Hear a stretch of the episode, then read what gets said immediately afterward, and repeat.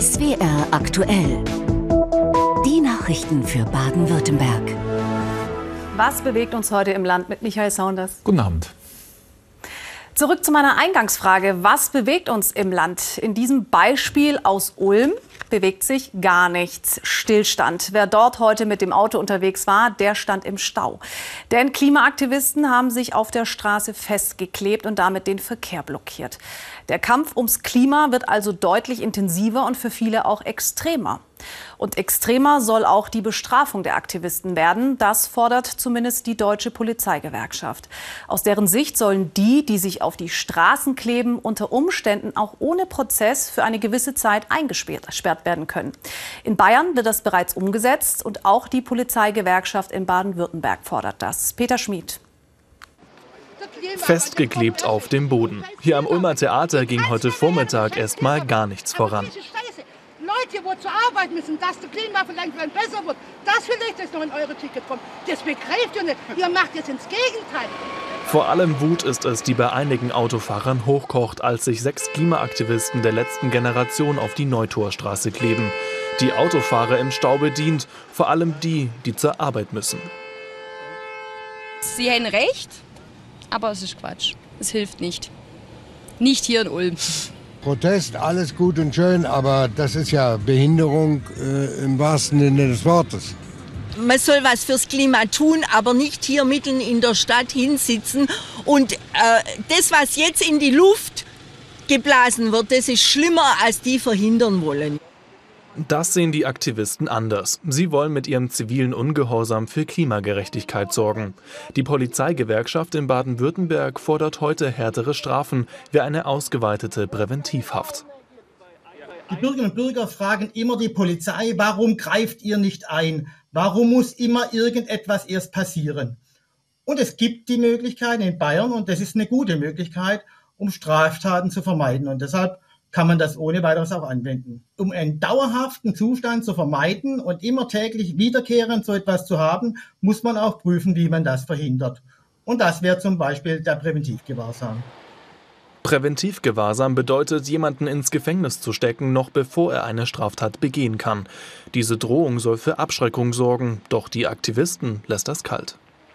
Also wir lassen uns davon nicht abbringen, denn das, was uns erwartet, mit Fluten, mit Dürren, mit Hungerkatastrophen, ähm, wie im Ahrtal es war, die werden täglich Realität werden. Und deswegen kann uns auch eine, ein polizeiliches Aufgabengesetz ähm, nicht davon abhalten, jetzt Widerstand zu leisten. Auch juristisch ist zu hinterfragen, ob eine Verschärfung der Präventivhaft überhaupt durchsetzbar ist. Unterschiedlich geregelt in den Polizeigesetzen der Bundesländer ist nur die Höchstdauer dieser Haft. 14 Tage in Baden-Württemberg, sieben Tage in Rheinland-Pfalz und dann die langen zwei Monate in Bayern. Juristen zweifeln an der Rechtmäßigkeit dieses langen Präventivgewahrsams in Bayern. Klagen gibt es dagegen in Bayern selbst und vor dem Bundesverfassungsgericht in Karlsruhe. Es ist daher höchst unwahrscheinlich, dass in allen Bundesländern eine so lange Präventivhaft eingeführt wird. Nach rund eineinhalb Stunden wurde die Blockade von Polizei und Feuerwehr beendet. Die Klimaaktivisten wurden laut Polizei vorübergehend in Gewahrsam genommen. Ihnen droht jetzt eine Anzeige. Das hat sie sich anders vorgestellt. Theresia Bauer war gekommen, um zu siegen. Das hatte sich die Grünpolitikerin vorgenommen bei der Oberbürgermeisterwahl in Heidelberg. Aber auch beim zweiten Wahlgang gestern erhielt die ehemalige Wissenschaftsministerin nur gut 42 Prozent und damit zu wenig. Der alte, hier ebenfalls im Bild, bleibt auch der neue. Der parteilose Eckhard Würzner kam gestern auf 54 Prozent und darf seinen Chefsessel behalten. Warum hat es für die gebürtige Heidelbergerin nicht gelangt? Desiree Kast ist dieser Frage nachgegangen. Wir haben keine Zeit zu verlieren mit einem Weiter so.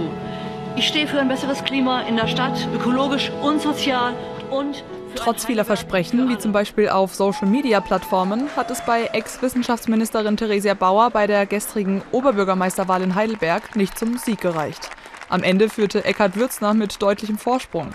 Trotz der Niederlage in der grünen Hochburg Heidelberg bereut Bauer ihren Schritt nicht.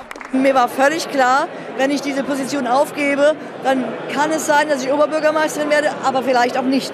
Und äh, da wird nicht mit gehadert, sondern es war mir vollkommen bewusst, all in. Dieser Schritt ist sehr bewusst erfolgt und ich bereue gar nichts. Egal ob mit Flyer-Aktionen oder Internetvideos, vor allem bei jungen Menschen wollte Theresia Bauer in ihrem Wahlkampf punkten.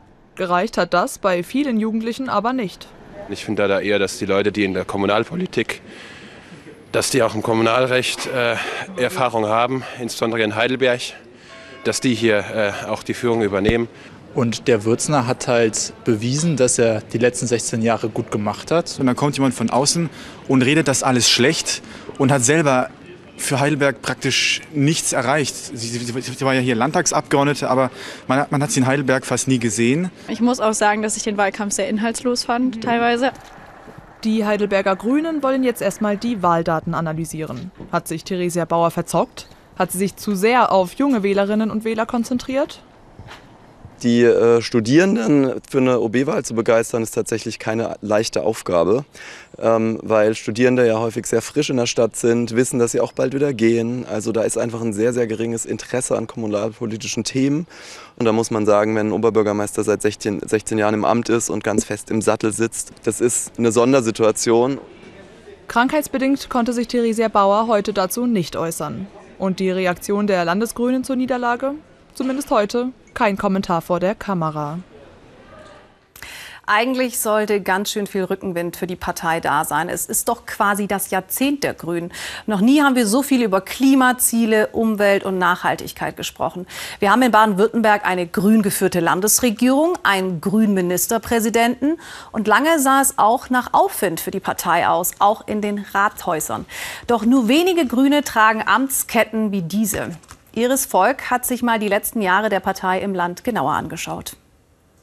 Der erste und vorerst einzige grüne Oberbürgermeister im Land, Horst Frank, gewählt 1996 in Konstanz. Gesellschaft bekommt er 2002, als Dieter Salomon spektakulär den Freiburger OB-Sessel gewinnt. Dann geht es Schlag auf Schlag. 2006 erobert Boris Palmer Tübingen. Und 2012 geht sogar die Landeshauptstadt an Fritz Kuhn und die Grünen. Dass im gleichen Jahr in Konstanz die CDU siegt, Nebensache. Schließlich regieren die Grünen inzwischen auch im Land. Doch dann 2018 der Schock. Salomon wird in Freiburg abgewählt. Zu abgehoben habe er gewirkt, so lautet eine Erklärung. In Stuttgart scheitert 2020 die eilig aufgetriebene grüne Kandidatin Kienzle. Ihr Parteikollege Mayer wird zwar OB in Göppingen, doch der Glanz der Landeshauptstadt geht den Grünen durch die Lappen. Der schillernde Boris Palmer gewinnt 2022 zwar wieder in Tübingen, aber nicht für die Grünen. Seine Parteimitgliedschaft ruht.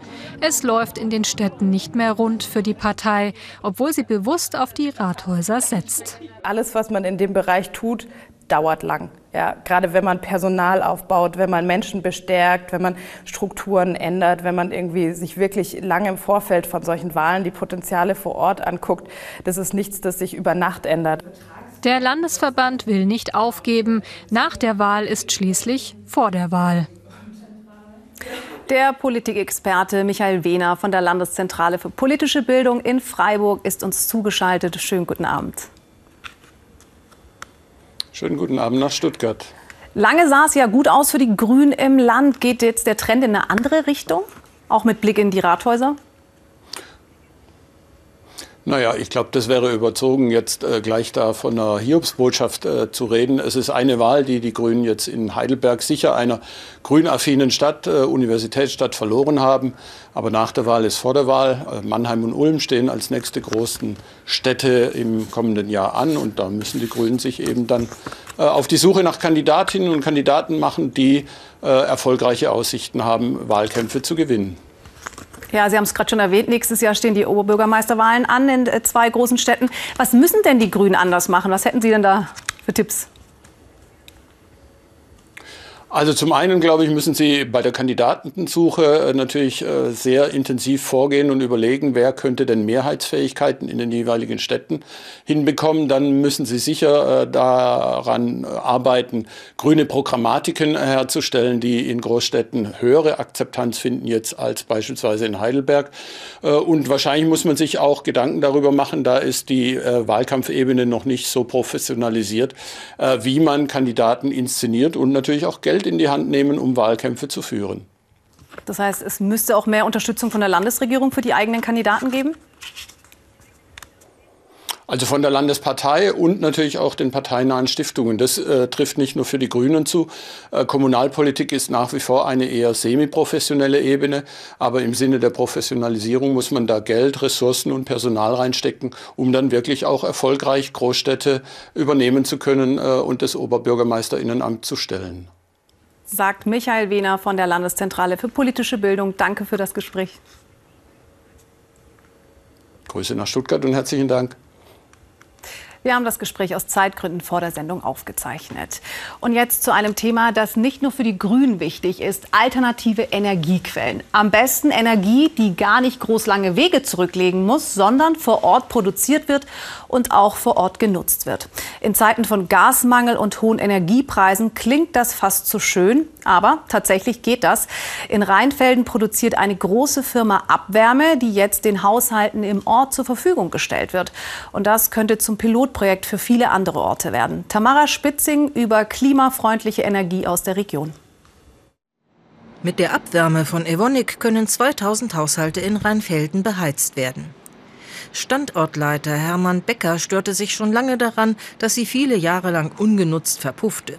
Um das zu ändern, wurde von den Stadtwerken auf dem Gelände von Evonik ein Anbau an das Kesselhaus erstellt. Darin das Herzstück des Projekts ein spezieller Wärmetauscher. An dem Wärmetauscher wird die Prozesswärme, die wir hier abgeben können, ähm, transformiert in das Warmwassersystem, was dann zu den Nahwärmenetz geführt wird der Stadt Rheinfelden und der Stadtwerke. Neun Monate hat die Vorbereitung gedauert. Stadtwerke und Firma sehen das Projekt als Piloten für weitere Innovationen.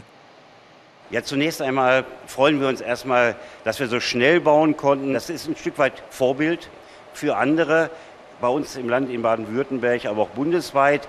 Ähm, und wir haben weitere Gedanken, weitere Überlegungen, auch noch weitere Wärme auszukoppeln. Da stehen wir in Kontakt mit unseren Projektpartnern.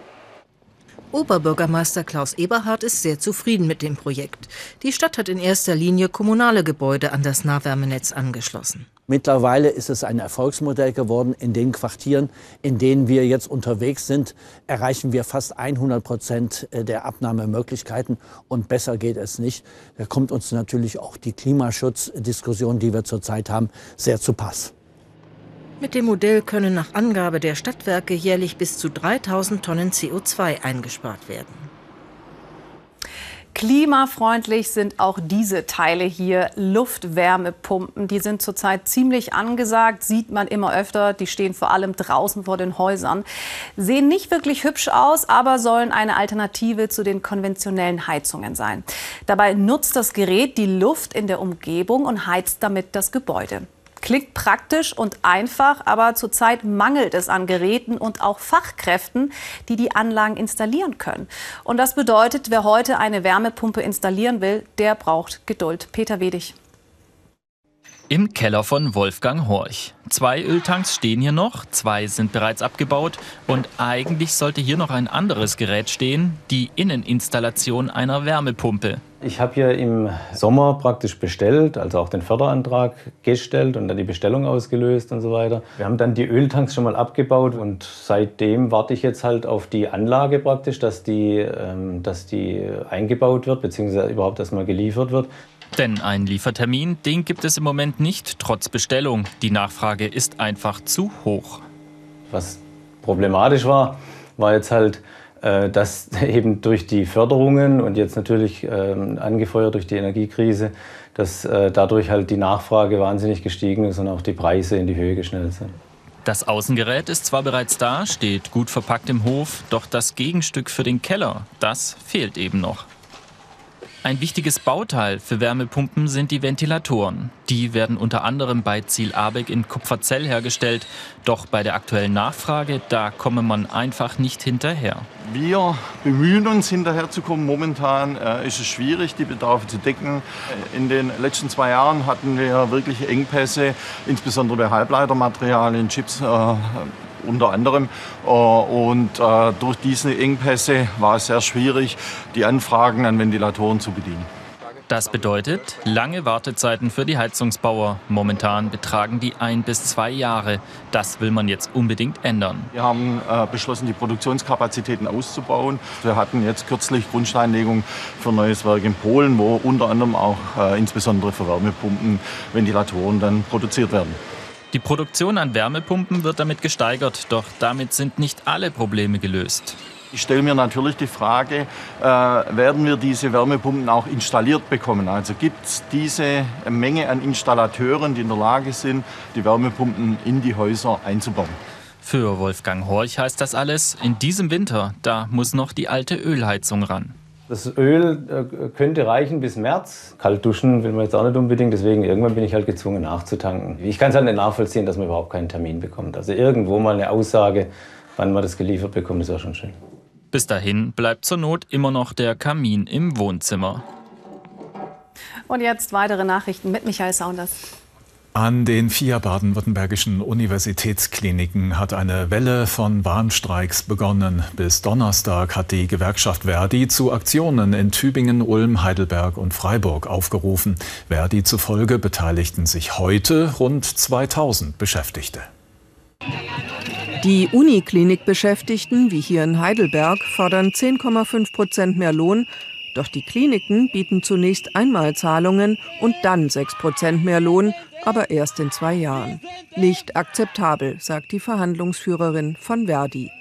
Also wenn wir das zulassen, dass die, ähm, dass die lineare Vergütung erst so spät kommt, dann entwerten wir quasi das Geld oder die, die Einkommen der Beschäftigten. Und das können wir als, als Gewerkschaft nicht zulassen. Das geht nicht. Die Gewerkschaft hat berechnet, dass die Inflation für die zwei Jahre monatlich gut 685 Euro weniger Kaufkraft bedeutet, bei einem Einkommen von 3.750 Euro. Das Angebot der Arbeitgeber gleicht das nicht annähernd aus. Deshalb hat die Gewerkschaft die Streiks verschärft und auf vier Tage in Folge ausgeweitet. Die Verhandlungen für das Pflegepersonal, Laborbeschäftigte und Verwaltungsangestellte der vier Unikliniken im Land gehen am Donnerstag weiter. Sie fordern ein anständiges Angebot, dann könne der Konflikt sofort beendet werden. Den Kliniken in Baden-Württemberg fällt es zunehmend schwer, Hilfskräfte zu finden. Das geht aus einer Befragung der Landeskrankenhausgesellschaft unter Heim- und Krankenhausbetreibern hervor. Demnach gaben knapp 70 Prozent der Geschäftsführer an, Schwierigkeiten bei der Rekrutierung von Personal zu haben. Die Krankenhäuser wollen erreichen, dass langjährig erfahrene Hilfskräfte für eine Übergangszeit auch ohne Examen als qualifizierte Hilfskräfte gelten. Der Operationsbereich des Ostalb-Klinikums in Aalen bleibt weiter geschlossen, weil erneut Fruchtfliegen gefunden wurden. Nach Angaben der Klinik wurden im Estrich über 100 feuchte Stellen entdeckt, in denen die Insekten trotz der jüngsten Schädlingsbekämpfung überleben konnten. Wie es hieß, müssen derzeit täglich bis zu 25 Operationen verschoben oder verlegt werden. In Mannheim hat heute die diesjährige Kindervesperkirche begonnen. Die evangelische Kirche will mit dem zweiwöchigen Beschäftigungs- und Essensangebot ein Zeichen gegen die Kinderarmut in der Stadt setzen. Gemeinsam singen, spielen, basteln und auch essen. Für Kinder aus armen Familien ist eine warme Mahlzeit oft keine Selbstverständlichkeit. Daran will die Kindervesperkirche in Mannheim erinnern. Jedes fünfte Kind wächst hierzulande in Armut auf, was meist Folgen für das gesamte spätere Leben habe, sagen die Initiatoren. Sie fordern von der Politik deshalb die rasche Einführung einer Kindergrundsicherung. Was hier wie harmlose Straßenkunst aussieht, ist eine Verwarnung. Von der Stadt Ebersbach an der Vils an die Menschen, die ihren Müll falsch oder illegal entsorgen. Die Stadt muss dafür mehrere 10.000 Euro im Jahr ausgeben. Das stinkt der Verwaltung. Deshalb greift sie jetzt zu einer besonderen Maßnahme. Wenn Müll zu früh rausgestellt oder an falscher Stelle deponiert wird, gibt es jetzt eine grelle Botschaft auf dem Boden. Wie das bei den Menschen vor Ort ankommt und ob es was bringt. Werner trefft's über Graffiti mit Signalwirkung. Müllsäcke, die schon draußen liegen, lange bevor die Müllabfuhr kommt. Säcke, die oft auch hungrige Tiere einlocken. Die Stadtverwaltung in Ebersbach will das nicht mehr akzeptieren und das macht sie jetzt den Verursachern deutlich. Direkt neben den Müllsäcken. Roland Schicht und Alexander Steinwand vom städtischen Bauhof schreiben mit wasserlöslicher Sprühkreide eine eindeutige Botschaft auf den Boden. Biomüll und gelber Sack frühestens ab 18 Uhr vor dem Abholtag bereitstellen. Das Ganze soll ein Signal sein und präventiv wirken. Uns ist wichtig, dass die Hinweise so aufgebracht werden, dass man es keine bestimmten Personen zuordnen kann. Das heißt, es ist ganz wichtig, das Verhalten, auf das Verhalten, auf das Fehlverhalten aufmerksam zu machen, aber keine bestimmten Personen an den Pranger zu stellen. Auch Geschäftsleute ärgern sich über den manchmal tagelang herumliegenden Müll. Wenn ein starker Wind geht, weht halt die Säge auch zu unseren Kartenständern über und das ist schon sehr ärgerlich. Und ich finde, es macht halt schon das Bild von der ganzen Stadt und bei uns vom Laden direkt kaputt. Die Meinung der Ebersbacher zu der Aktion geteilt. Es gibt aber doch mehr Zustimmung als Ablehnung. Finde ich sehr gut. Warum? Weil ziemlich viele zu früh rauslegen. Man sieht halt auch, wenn der Biomüll angeknappert wird. Das finde ich sinnvoll, ja. Weil bei uns am Haus steht auch ein Tisch, den hat der Sparmel nicht mitgenommen, der steht schon fünf Tage da. Das bringt auch nichts. Das interessiert doch niemand. Wenn es hilft, ist gut. Weiß es halt nicht. Damit Ebersbach sauberer wird, sammeln dort, wie mittlerweile in vielen Gemeinden, auch Ehrenamtliche der Gruppe Clean Up Müll auf, vor allem Zigarettenkippen. Wenn an öffentlichen Mülleimern erkennbar Hausmüll entsorgt worden ist, wird dort ebenfalls eine Botschaft aufgesprüht, nämlich die, diesen Müll gefälligst in die eigene Tonne zu stecken. Eine erzieherische Wirkung scheint die Sprühaktion tatsächlich zu haben, vor allem wenn die Botschaft neben gelben Säcken steht. Tatsächlich, am nächsten Tag war die gelbe Sack weg. Also die Leute kriegen da schon schlecht gesagt. Und so sprühen die Bauhofmitarbeiter auch weiterhin ihre grelle Botschaft auf den Ebersbacher Boden. Bei diesem schönen Anblick will keiner an Müll denken oder Müll sehen. Und trotzdem landen immer wieder Gegenstände im Neckar, die da nicht hingehören. Deshalb haben sich heute 170 Schülerinnen und Schüler der Deutenberg-Schule in Villingen-Schwenningen versammelt, die auf dem Stundenplan Müll statt Mathe hatten. Sie haben am Neckarursprung in Schwenningen entlang Müll gesammelt. Hintergrund ist das Schulprojekt Neckartag. Hadi Feist über eine besondere Schulstunde. Auf dem Schulhof gibt's mit Greifer, Zange und Eimer erstmal das nötige Rüstzeug. Bis zum ersten Müll und Unrat ist es nicht weit. Flaschen, Kippen, Dosen, einfach achtlos weggeschmissen. Die Jugendlichen ärgert's. So, es schadet sehr der Umwelt, so auch für die Fische und auch für die Umwelt und so. Und man denkt sich halt, ah ja okay, so wenn ich, im, wenn ich im Meer wäre und jeden Tag dort irgendwie Müll liegen würde, so wie eine Wasserflasche oder eine Tüte, würde ich auch nicht wollen, wenn man meine Heimat verschmutzen. Ich finde, es ist eine sehr gute Idee, dass wir ein bisschen aufräumen. Auch wenn es nur für einen Tag sauber ist, ist es trotzdem ein kleiner Fortschritt, sage ich mal. Ein Fortschritt ist die Aktion Neckartag auch für die Jugendlichen selbst. Denn ganz nebenbei erfahren sie im Umweltzentrum Schwarzwald-Bar auch etwas über die Probleme mit Mikroplastik. Erstaunlich. Fünf Gramm Mikroplastik nimmt jeder von uns in seinem Körper auf. Woche für Woche.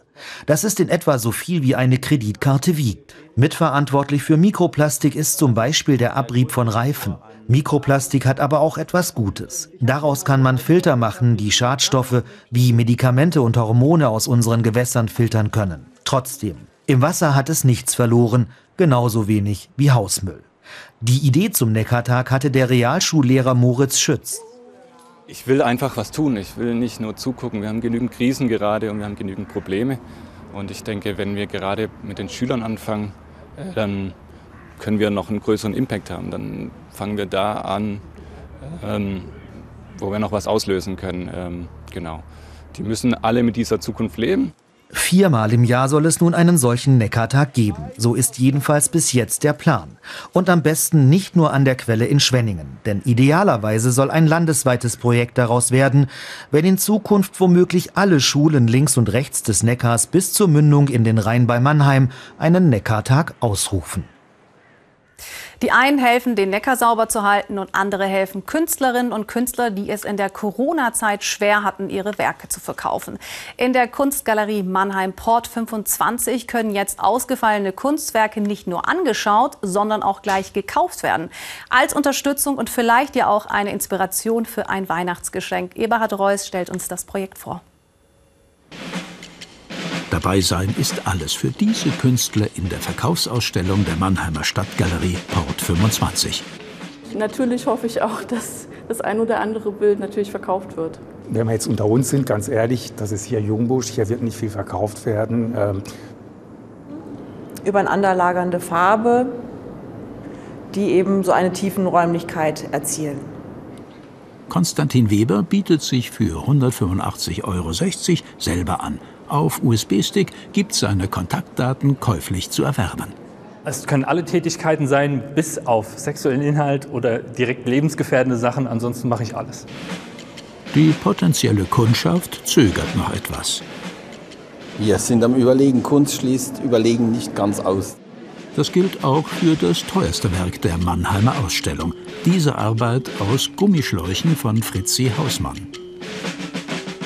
Es ist für mich jetzt hier eine Gelegenheit, tatsächlich mal auch die Objekte an den Mann oder die Frau zu bekommen. Und vielleicht bin ich danach ein bisschen reicher. Die Galerie der Stadt Mannheim versucht dabei zu helfen. Letztlich sollten die Künstler vom Verkauf ihrer Arbeiten leben können. Das funktioniert leider nicht immer. Die meisten, da müssen wir uns nichts vormachen, haben Jobs nebenbei, um das Leben einigermaßen sicher zu finanzieren. Auch für Malte Römer sind die Zeiten nicht einfach. Eines seiner beweglichen Objekte ist aus dem Leim gegangen, ausgerechnet bei der Vernissage. Aber da muss er jetzt durch. Die Kundschaft ruft. Ja, genau. Willkommen zu Hause. 500, 500 Euro.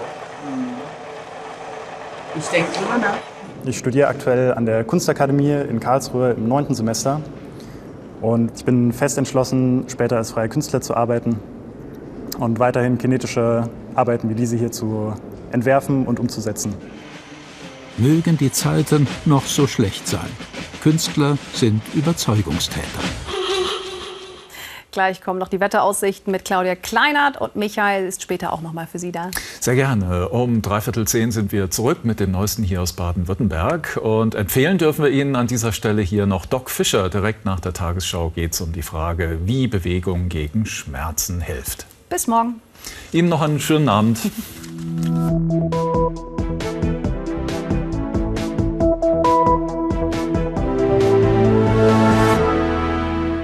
Hallo und herzlich willkommen zum Wetter für Baden-Württemberg.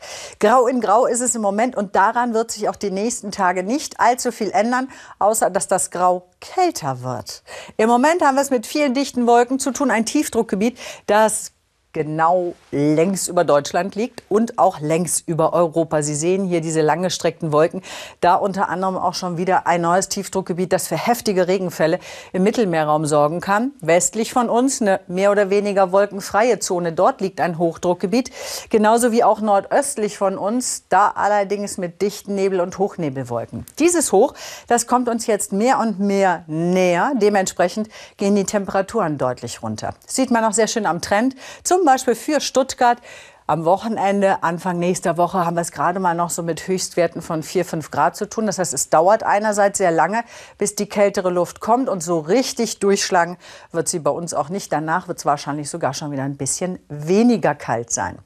Jetzt in der Nacht dichte Wolkenfelder, aus denen ab und zu ein paar Tropfen fallen. Die Temperaturen gehen zurück auf Werte von meist 7 bis 2 Grad. Morgen Vormittag kompakte Wolken mit leichtem Regen. Auch am Nachmittag kann es immer mal wieder etwas tröpfeln. Richtig viel wird es nicht sein, aber es ist halt doch gelegentlich nass und die Temperaturen steigen dazu nicht großartig an im Vergleich zu den Frühwerten. 4 bis 10 Grad werden es am Nachmittag sein.